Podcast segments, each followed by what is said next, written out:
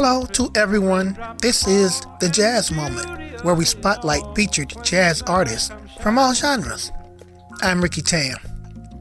Today's featured artist is Grover Washington Jr., born December 12, 1943, in Buffalo, New York, was an American jazz, funk, and soul jazz saxophonist. Along with Wes Montgomery and George Benson, he is considered by many to be one of the founders of the smooth jazz genre. He wrote some of his material and later became an arranger and producer.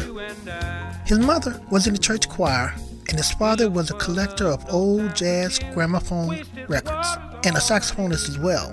So music was everywhere in the home. At age 8, Grover Sr. gave Jr. a saxophone.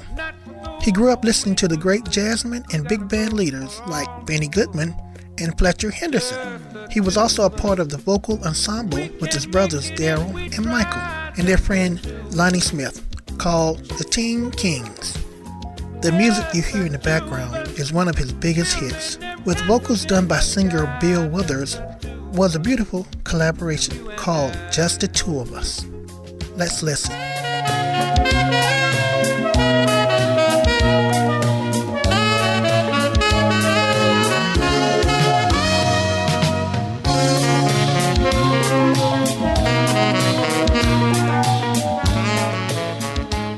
Collaborated with other singers like Patti LaBelle on The Best Is Yet to Come and Phyllis Hyman on A Sacred Kind of Love.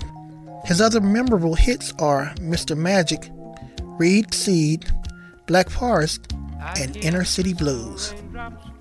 His first three albums established him as a force in jazz and soul music. It was his fourth album, Mr. Magic, that proved a major commercial success in 1974 it climbed to number one on the Billboard R&B chart. He won the Grammy Award in 1982 for Best R&B Song, Just the Two of Us with Bill Withers on vocals. That same year, his album Winelight was nominated for Record of the Year and Song of the Year. A large mural of Washington is part of the Philadelphia Mural Arts Program. Thanks for listening to the Jazz Moment. Until next time, stay jazzy.